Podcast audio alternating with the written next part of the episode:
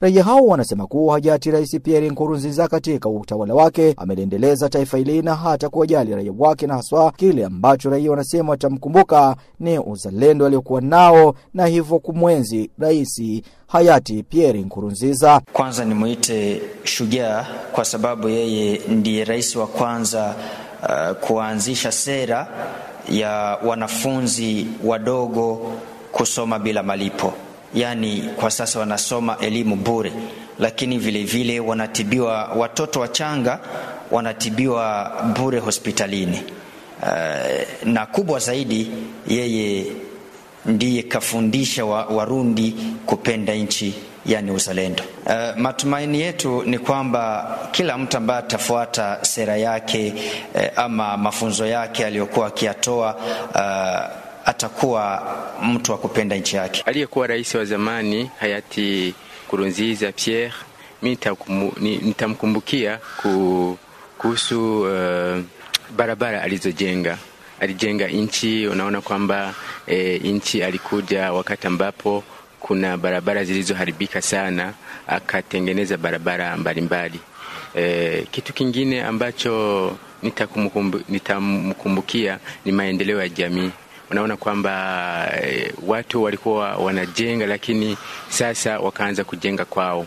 Unaona kwamba Kurunziza alienda e, kwao mkoani Ngozi akaanza kujenga na watu wengi wakamfuatilia wakajenga. Sasa e, ikakuwa mwanzo wa wengine kuanza kujenga kwao na ni vitu vingi ambavyo tunaweza kumkumbukia rais eh, hayati Nkurunziza Pierre eh, lakini cha, cha, cha, cha ziada ni kwamba Nkurunziza alikuwa mtu ambaye anashikilia kwa karibu raia wake. Hayati Rais Pierre Nkurunziza ni rais ambaye amedumisha umoja na mshikamano kwa jamii ya Burundi. Amefanya vyema kuendeleza sekta tofauti, hususan michezo, pamoja na kuwa karibu ya raia na kwa kujenga miundombinu, viwanja vya soka na, na barabara tofauti. Hayo ni, ma, ni baadhi ya mambo ambayo nitamkumbuka rais Rais Pierre Nkurunziza. Nafikiri raia wa Burundi watakuwa kimwenzi rais hayati Bila shaka, kwa sababu ni rais ambaye hata kama amefariki ameacha,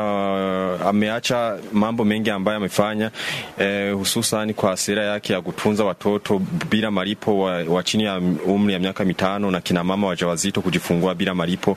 Hayo ndiyo tutaendelea kumwenzi. Makamu wa rais wa Tanzania Mheshimiwa Philip Isdor Mpango amemtaja hayati Rais Nkurunziza kama kiongozi aliyekuwa mstari wa mbele kupigania amani na kufahamisha kuwa Tanzania ipo tayari kushirikiana na Burundi katika kuendeleza uchumi na kuomba mataifa ya magharibi yaliyochukulia vikwazo taifa hili kuviondoa. Watanzania tunaungana nanyi kumkumbuka shujaa wetu ambaye alikuwa mstari wa mbele kupigania amani, usawa na umoja wa Warundi. Aidha, tumekuja kuungana nanyi kuenzi mchango mkubwa ambao hayati Mheshimiwa Nkurunziza aliutoa kwa nchi yake ya Burundi, lakini pia jumuiya ya Afrika Mashariki na Afrika nzima wakati wote wa uhai wake. Aidha, umati huu wa leo ni ishara ya wazi kuwa mpendwa wetu Mheshimiwa hayati Nkurunziza alikuwa mtu mwema, mtu wa watu, mzalendo na mwanamapinduzi wa kweli. Katika uhai wake alifanya kazi kubwa kuinua ustawi wa taifa la Burundi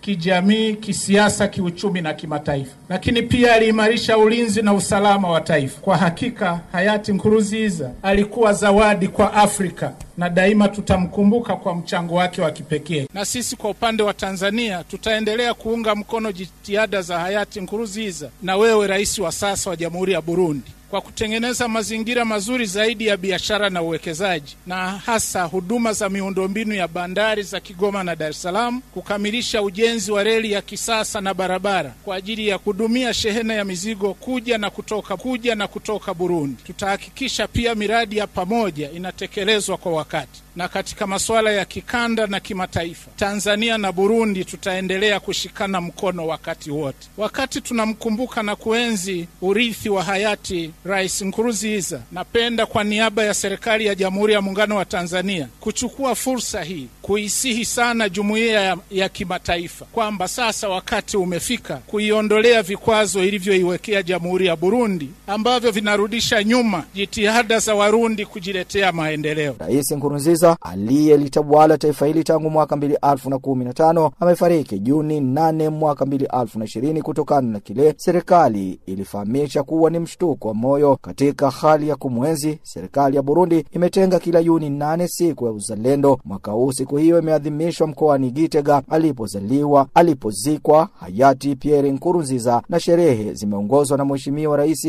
Evariste Ndayishimiye. Nikiripoti kutoka Bujumbura, mimi ni Bali Neverimana wa Channel Africa.